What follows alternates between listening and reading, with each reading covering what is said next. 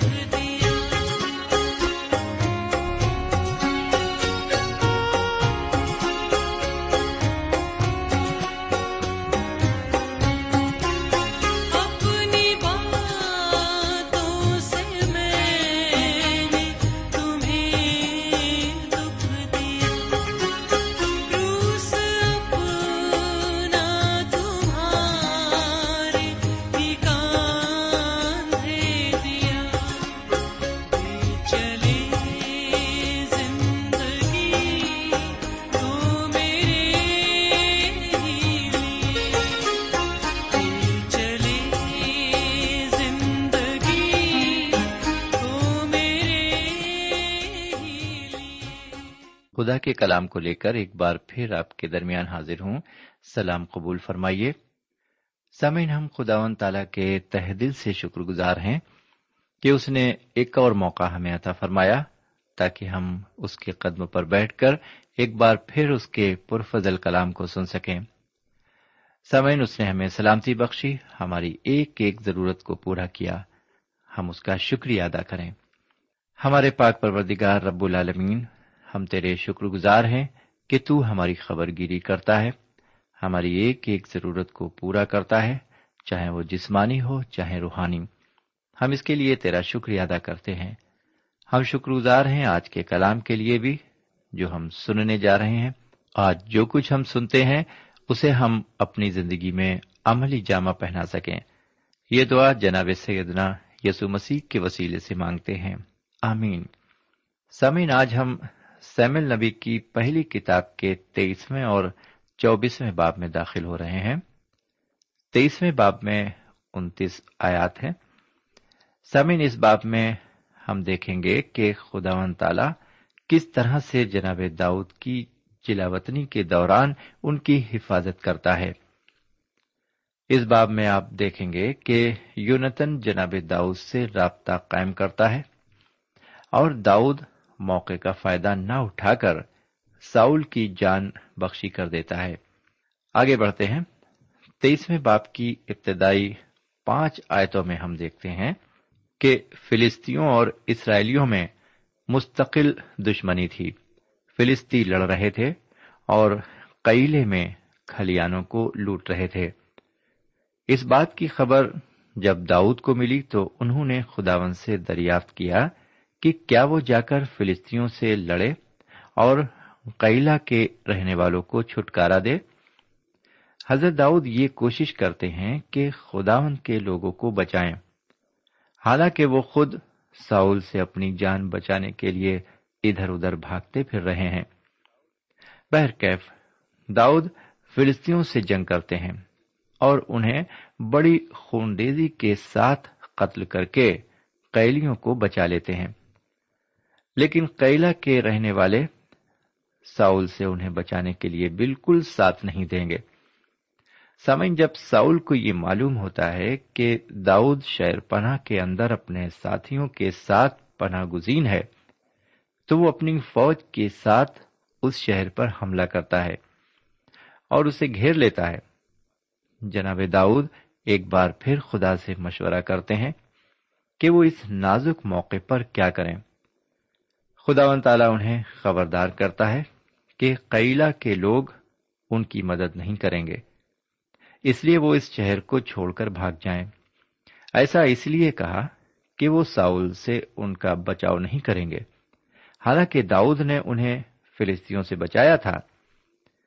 سمعین اب میں درمیانی عبارت پر تبصرہ نہ کرتے ہوئے تیرہویں آیت کی عبارت پر آتا ہوں، جہاں اس طرح لکھا ہوا ہے تب داؤد اور اس کے لوگ جو تقریباً چھ سو تھے، اٹھ کر قیلے سے نکل گئے اور جہاں کہیں جا سکے چل دیے۔ اور ساؤل کو خبر ملی کہ داؤد قیلے سے نکل گیا، پس وہ جانے سے باز رہا۔ سامن یہ عبارت ہمیں یہ بتاتی ہے کہ جناب داؤد کے ساتھی اپنی جان بچانے کے لیے ادھر ادھر چلے گئے۔ وہ قیلا سے نکل گئے۔ لیکن سامعین، ساؤل نے جناب داؤد کا پیچھا کرنا نہیں چھوڑا۔ اس کی تلاش جاری رہتی ہے۔ ادھر یونتن اور داؤد کے درمیان ایک عہد ہوتا ہے۔ آئیے اب چودہویں آئے سے لے کر سولہویں آئے تک عبارت پر ایک سرسری نظر ڈالیں یعنی اس کی تشریح پر۔ سمن یہ عبارت ہمیں یہ بتاتی ہے کہ یونتن اپنے دوست سے کس قدر وفادار ہے اور وہ کس طرح سے اپنے دوست کی ہمت افزائی کرتا ہے۔ آئیے ذرا سترویں اور اٹھارہویں آیت پر آ جائیں۔ سمن یہاں پر ایک خاص بات غور طلب ہے۔ یونتن داؤد کو بتاتا ہے کہ اس کا باپ ساؤل جانتا ہے کہ مستقبل میں کیا ہوگا، لیکن وہ لڑ رہا ہے۔ دراصل ساؤل خدا کی مرضی کے برعکس کام کر رہا ہے۔ وہ پوری طرح سے خدا سے باغی ہو گیا ہے۔ لیکن یونتن خدا کی مرضی کو پورا کر رہا ہے۔ وہ اس کی مرضی پوری کر رہا ہے۔ اس کی حرکت سے یہ پتا چلتا ہے کہ وہ ایک عظیم شخصیت کا مالک ہے۔ یونتن کا نظریہ اس بات کی یاد دلاتا ہے کہ ایک اور عظیم ہستی ہے، جس نے سیدنا مسیح کے لیے اپنے شاگردوں سے کہا، ضرور ہے کہ وہ بڑے اور میں گھٹوں۔ یونا کی جیل کے تیسرے باپ کی تیسویں آیت ہے یہ۔ بہرکیف میں مطالعے کو آگے بڑھاتے ہوئے انیسویں آیت پر ایک نظر ڈالتا ہوں۔ سنیے کہ یہاں کیا لکھا ہوا ہے۔ تب زیف کے لوگ جبے میں ساؤل کے پاس جا کر کہنے لگے، کیا داؤد ہمارے درمیان کوہ حکیلا کے بن کے قلعوں کی دہشت کے جنوب کی طرف چھپا نہیں ہے؟ دشت جنوب کی طرف چھپا نہیں ہے۔ سامن یہاں ہم دیکھتے ہیں کہ ساؤل نے جناب داؤد کا پیچھا نہ چھوڑنے کا پکا ارادہ کر رکھا ہے۔ اس کے اس ارادے کی تکمیل میں زیف کے لوگ ساؤل کی پوری طرح سے مدد کرنے کے لیے تیار ہیں۔ اور وعدہ کرتے ہیں کہ وہ داؤد کو اس کے حوالے ضرور کر دیں گے۔ چھبیسویں آیت کو سنیے۔ اور ساؤل پہاڑ کی اس طرف، داؤد اس کے لوگ پہاڑ کی اس طرف چل رہے تھے۔ اور داؤد ساؤل کے خوف سے نکل جانے کی جلدی کر رہا تھا۔ اس لیے کہ ساؤل اور اس کے لوگوں نے داؤد کو اور اس کے لوگوں کو پکڑنے کے لیے گھیر لیا تھا۔ سامن اس عبارت میں ہم دیکھتے ہیں کہ ساؤل نے اور اس کے لوگوں نے داؤد کو اپنے محاصرے میں لے لیا ہے۔ وہی نہیں، ان کے سارے لوگ محاصرے میں ہیں۔ اور اب کوئی وجہ نہیں کہ وہ لوگ پکڑ نہ لیے جائیں۔ لیکن اگلی عبارت میں ہم دیکھتے ہیں کہ این اسی وقت ساؤل کو اپنا محاصرہ اٹھانا پڑا اور اسے واپس جانا پڑا، کیونکہ فلسطینوں نے ملک پر حملہ کر دیا تھا۔ یہاں پر ہم دیکھتے ہیں کہ جس وقت داؤد اور ان کے لوگ پکڑے جانے والے تھے این اسی وقت خدا نے ان کی مدد کی اور انہیں بچایا۔ اب ہم چوبیسویں باپ پر آتے ہیں۔ اس باب میں بھی ہم دیکھتے ہیں کہ داؤد جان بچانے کے لیے ایک جگہ سے دوسری جگہ بھاگتے پھرتے ہیں۔ ساؤل برابر ان کا پیچھا کر رہا ہے۔ سوئن زندگی کے اس تجربے نے ایک معصوم چرواہے کو کیا سے کیا بنا دیا۔ بہرکیف پہلی اور دوسری آیت میں ہم پڑھتے ہیں کہ حضرت داؤد ایک گھنے جنگل میں چھپے ہوئے تھے۔ ساؤل انہیں تلاش کرتا ہوا تقریباً تین ہزار سپاہیوں کی فوج کے ساتھ پہنچا، جبکہ داؤد کے پاس صرف چھ سو آدمی تھے۔ انہوں نے اس فوج کا مقابلہ کرنے کے لیے ایک طریقہ نکالا جو کہ مؤثر ثابت ہوا۔ وہ اس جنگلی علاقے سے واقف تھا۔ اور اس کے لوگ بھی ہر قسم کے حالات کو برداشت کرنے کے عادی تھے۔ سبئی اگر آپ تیسری آیت کی عبارت پر غور کریں تو آپ کو معلوم ہو جائے گا کہ ساؤل اسی غار میں آ کر آرام کرتا اور سو جاتا ہے، جس کی اندرونی تہ میں جناب داؤد بھی اپنے لوگوں کے ساتھ چھپے بیٹھے تھے۔ ساؤل کے سپاہی باہر غار کے پہرے پر تعینات تھے۔ غار کے اندر داؤد اور اس کے لوگ تھے۔ اور ساؤل تنہا تھا، کیونکہ اس کے سپاہی باہر تھے، جیسا کہ عبارت بتاتی ہے۔ اور ساؤل اس غار میں فراغت کرنے گھسا، اور داؤد اپنے لوگوں سمیت اس غار کے اندرونی خانوں میں بیٹھا تھا۔ سمے نے ایک طرف ساؤل آرام سے سو رہا تھا، اور دوسری طرف غار کے اندرونی خانوں میں داؤد اپنے لوگوں سمیت بیٹھے تھے۔ آگے کا بیان ہم چوتھی آیت میں دیکھتے ہیں۔ لکھا ہے۔ اور داؤد کے لوگوں نے اس سے کہا، دیکھ، یہ وہ دن ہے جس کی بابت خداون نے تج سے کہا تھا کہ دیکھ، میں تیرے دشمن کو تیرے ہاتھ میں کر دوں گا۔ اور جو تیرا جی چاہے، سو تو اس سے کرنا۔ سو داؤد اٹھ کر ساؤل کے جبے کا دامن چپکے سے کاٹ لے گیا۔ میرے بھائی، داؤد چپکے سے سوتے ہوئے ساؤل کے جبے کا دامن کاٹ لینے میں کسی کو کانوں کان خبر بھی نہیں ہوئی کہ انہوں نے ایسا کیا، لیکن بعد میں وہ پچھتائے اور دل ہی دل میں رنجیدہ ہوئے، جیسا کہ پانچویں آیت میں دیکھتے ہیں۔ اور اس کے بعد ایسا ہوا کہ داؤد کا دل بے چین ہوا، اس لیے کہ اس نے ساؤل کے جبے کا دامن کاٹ لیا تھا۔ ساؤل جب نیند سے بیدار ہوتا ہے تو اپنے آپ کو مزہ کا خیز حالات میں پاتا ہے۔ کیونکہ اس کا جبا کاٹ لیا گیا تھا۔ ایسا معلوم ہوتا تھا کہ وہ ایک چھوٹا اور اونچا کرتا پہنے ہوئے ہے۔ اس وقت اس کی حالت قابل دید ہوگی۔ سامعین، جناب داؤد اپنے کیے پر نادم تھے۔ حالانکہ انہوں نے ساؤل کی جان نہیں لی، جبکہ وہ پوری طرح سے ان کے رحم و کرم پر تھے۔ اگر وہ چاہتے تو اپنے جانی دشمن کی جان بڑی آسانی سے لے سکتے تھے۔ لیکن انہوں نے ایسا نہیں کیا، کیونکہ وہ جانتے تھے کہ ساؤل خدا کا ممسو ہے۔ چھٹی آیت پر آ جائیں۔ اب ہم چوبیسویں باپ کی چھٹی آیت پر آ جائیں۔ خداون نہ کرے کہ میں اپنے مالک سے جو خداون کا ممسو ہے ایسا کام کروں کہ اپنا ہاتھ اس پر چلاؤں، اس لیے کہ وہ خداون کا ممسو ہے۔ سامن، یہاں اس آیت میں ہمیں یہ دکھائی پڑتا ہے کہ جناب داؤد بادشاہ کی عزت کرتے ہیں۔ چاہے ان کے دل میں بھلے ہی بادشاہ کی عزت نہ ہو۔ یہاں پر میں ایک خیال کو پیش کرنا چاہتا ہوں۔ ممکن ہے شاید میرا خیال آپ کو پسند نہ آئے۔ میں یہاں یہ کہنا چاہتا ہوں کہ ہمیں بھی صدر جمہوریہ اور وزیر اعظم کی عزت کرنی چاہیے۔ اخبارات میں ان کے کارٹون نہیں بنانے چاہیے۔ اس سے ان کی بےزتی ہوتی ہے۔ میں یہ نہیں کہتا کہ ان کی نکتہ چینی نہ کی جائے، ان کی نکتہ چینی ضرور کی جائے، لیکن ان کا مذاق نہ اڑایا جائے۔ عہدے داروں کی عزت ضرور کی جانی چاہیے۔ یہاں دلچسپ بات یہ ہے کہ ساؤل جناب داؤد کا پیچھا کرتا ہے اور چاہتا ہے کہ انہیں کسی نہ کسی طرح سے ختم کر دے۔ لیکن جناب داؤد اس پر ہاتھ ڈالنے کی ضرورت نہیں کرتے۔ کیوں؟ اس کیوں کا جواب ہے کہ وہ خدا کا ممسو ہے۔ وہ سب کچھ خداون پر چھوڑ دیتے ہیں کہ وہی ان کا انصاف کرے۔ سامعین خداون تعالی بہتر انصاف کرتا ہے۔ رومیو کے خط اور اس کے بارہویں باپ کی انیسویں آیت میں جناب پولس رسول اس طرح فرماتے ہیں اے عزیزوں اپنا انتقام نہ لو، بلکہ غضب کو موقع دو، کیونکہ یہ لکھا ہے کہ خداون فرماتا ہے کہ انتقام لینا میرا کام ہے بدلا میں ہی دوں گا۔ سمن جناب داؤد نے خداون کو موقع دیا کہ وہی بدلا دے۔ جب ہم خود انتقام لینے کی بات سوچتے ہیں، تو یہ ظاہر کرتے ہیں کہ ہم خداون پر بھروسہ نہیں کرتے۔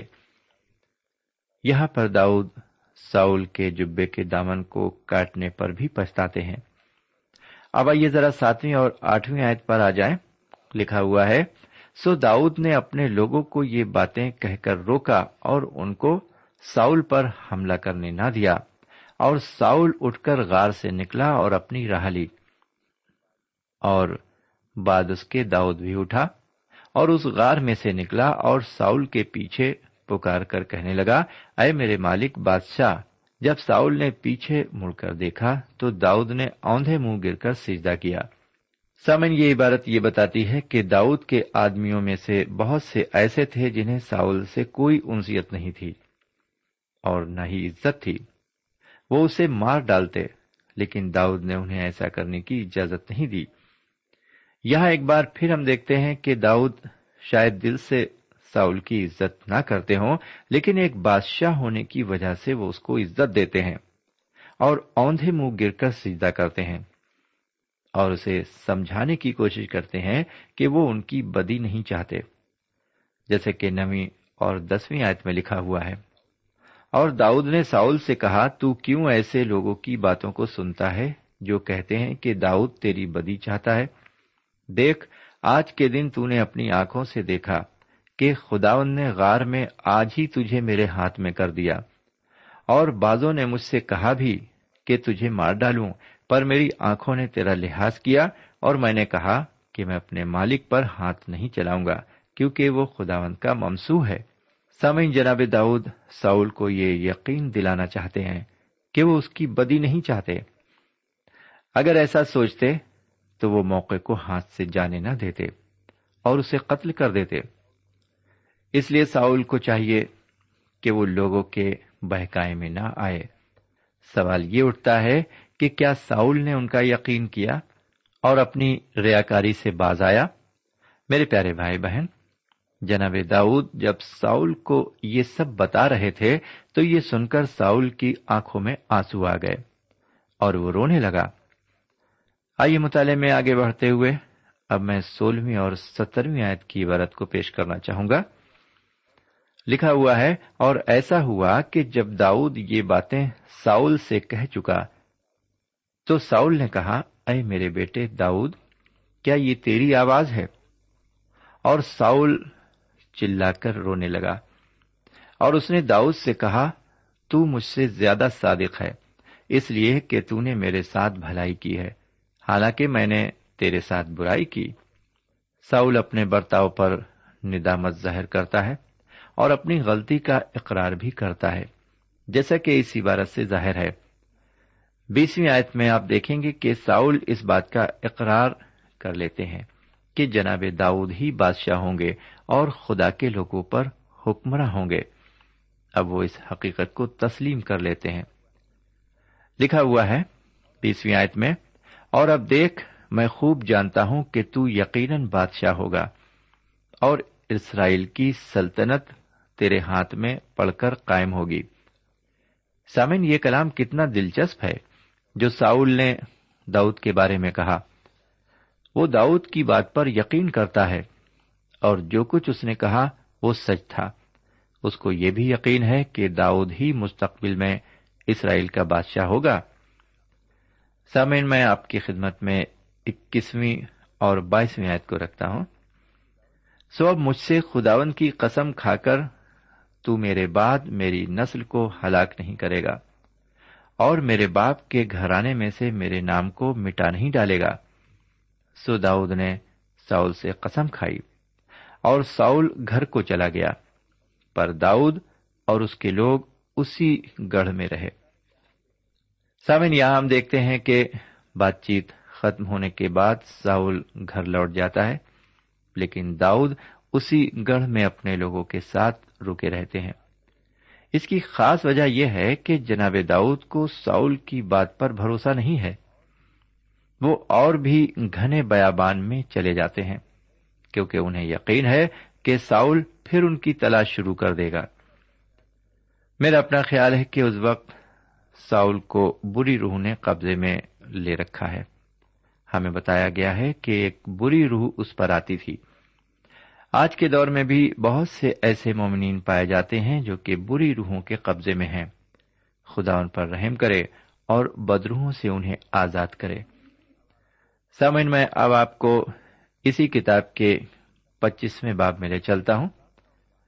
اس باب کا عنوان ہے، جناب سیم النبی کی وفات، جو اپنی ضعیفی کی وجہ سے خدا کے کلام سے فارغ ہو چکے تھے۔ اس کے بعد ابی جیل کا ذکر ملتا ہے۔ جناب داؤد کی مٹ بھیڑ نابال اور اس کی بیوی ابی جیل سے ہوتی ہے۔ یہاں پر یہ بھی دیکھنے کو ملتا ہے کہ نابال اپنی بیوی ابی جیل کی دانش مندی کی باعث جناب داؤد کے قہر سے بچا لیا جاتا ہے۔ جناب داؤد نابال کی ناشائستہ حرکت پر اس قدر ناراض تھے کہ وہ نابال اور اس کے آدمیوں کو نیست و نابود کر دیتے۔ اگر ابیجیل سچ میں آ کر منت سماجت نہ کرتی۔ ابیجیل ایک سمجھدار اور خوبصورت عورت تھی۔ ایک رات نابال نے کثرت سے شراب نوشی کی اور وہ مر گیا۔ اس کے مرنے کے بعد جناب داؤد ابیجیل سے شادی کر کے اسے اپنی بیوی بنا لیتے ہیں۔ سوئن کسی نے کہا ہے کہ اگر کوئی عظیم بننا چاہے تو اپنے بارے میں غلط فہمی پیدا کرے۔ یہ مثال جناب داؤد کے بارے میں بالکل صحیح بیٹھتی ہے۔ وہ ایک عظیم شخص تھے، لیکن ان کے بارے میں غلط فہمیاں ہیں۔ اس کی خاص وجہ یہ ہے کہ دنیا حضرت داؤد کے بارے میں کچھ نہیں جانتی، اور اس لیے ان کے ساتھ نا انصافی کرتی ہے۔ سمے جب حضرت داؤد کا ذکر آتا ہے، تو ان کی زناکاریاں اور قتل و غارت کے واقعات ذہن میں آ جاتے ہیں۔ بہت سے لوگ یہ سوال کرتے ہیں کہ داؤد جیسا گنہگار کس طرح خدا کا بندہ ہو سکتا ہے؟ میرے پیارے بھائی بہن اور میرے پیارے بزرگ، موقع آنے پر اس سوال کا جواب ضرور مل جائے گا آپ کو۔ لیکن اس سے پہلے کہ ہم یہ جاننے کی کوشش کریں کہ حضرت داؤد کیوں خدا کے چنے ہوئے تھے، ہم ان کے کردار کے بارے میں جاننے کی کوشش کریں۔ سامن کتاب مقدس میں جناب داؤد کا کردار عجیب و غریب اور بہت اہم ہے۔ اگر ہم ان کو سمجھنا چاہیں تو ان سے پیار کریں۔ میں سمجھتا ہوں کہ کسی بھی ایسے شخص کے بارے میں مجھے نہیں معلوم جس کا کردار اتنا عظیم ہو۔ جناب داؤد کی پیدائش ایک کسان کے لڑکے کی شکل میں بیت لہم میں ہوئی۔ ان کے باپ کا نام یسی تھا، جو کہ یہودا کے قبیلے سے تعلق رکھتا تھا۔ ان کی پرورش سات بھائیوں کے ساتھ، جو کہ خوبرو تھے، ایک چرواہے لڑکے کی طرح ہوئی۔ ان کے سب بھائی بڑے تھے اور انہیں زیادہ اہمیت حاصل نہیں تھی۔ خداون نے انہیں نظر انداز نہیں کیا تھا، وہ ان کے دل کو جانتا تھا۔ سمعن خداون انسان کی باہری حالت کو نہیں دیکھتا، وہ باطن کو دیکھتا ہے اور وہ داؤد کے دل کو جانتا تھا۔ انہوں نے جاتی جولیت جو کہ فلسطینوں کا پہلوان تھا، اس کو قتل کیا۔ وہ بربت بجانے والے کی حیثیت سے ساؤل کے محل میں بلائے گئے اور وہ خوبصورت زبور نویس ہوئے۔ اگر آپ کو شک ہو تو آپ ان کے تیئیسویں زبور کو دیکھ سکتے ہیں۔ جی ہاں تیئیسویں زبور کو۔ ان کی شادی راجکماری میکل سے ہوئی، جو کہ ساؤل کی بیٹی تھی۔ میکل کا بھائی اور ساؤل کا بیٹا یونتن ان سے بے حد محبت کرتا تھا۔ داؤد باغی ہو گئے۔ انہوں نے لوگوں کو اکٹھا کیا۔ انہوں نے اپنے کو پاگل بھی دکھایا۔ اور آخر میں وہ بادشاہ بن گئے۔ اور پھر رفتہ رفتہ وہ ساری قوم کے بادشاہ بن گئے۔ سامعین، انہی باتوں کے ساتھ اب یہاں پر ہم آج کا مطالعہ ختم کرتے ہیں۔ باقی باتوں کو ہم اگلے پروگرام میں لائیں گے۔ اگلے پروگرام تک کے لیے ہمیں اجازت دیجیے خدا حافظ سامعین، ابھی آپ پرانے عہد نامے سے سامعیل نبی کی پہلی کتاب کا مطالعہ کر رہے تھے۔ اس مطالعے سے آپ کو روحانی تقویت حاصل ہوئی ہوگی۔ ہمیں یقین ہے، آپ اپنے تاثرات سے ہمیں ضرور نوازیں گے۔ ہم آپ کے خط کے منتظر رہیں گے۔ ہمارا پتہ ہے۔ Programme Noor ul post box number one five seven five Sialkot, Pakistan. پتا ایک بار پھر سن لیں۔ پروگرام نور ال پوسٹ باکس نمبر ایک پانچ سات پانچ سیال کوٹ پاکستان۔ اب آپ ہم سے ٹیلی فون اور ای میل سے بھی رابطہ قائم کر سکتے ہیں۔ ہمارا ٹیلی فون نمبر ہے nine two three four four six four zero four five seven eight. نو دو تین چار چار چھ چار صفر چار پانچ سات آٹھ۔ ہمارا ای میل پتا ہے۔ N A E M three nine four nine eight hotmail dot com. N A M three nine four nine eight hotmail dot com. ہمارے پروگرام کا وقت اب یہیں پر اختتام پذیر ہوتا ہے۔ اگلے پروگرام میں خدا کے کلام کے ساتھ پھر ملیں گے۔ تب تک کے لیے اجازت دیں۔ خدا حافظ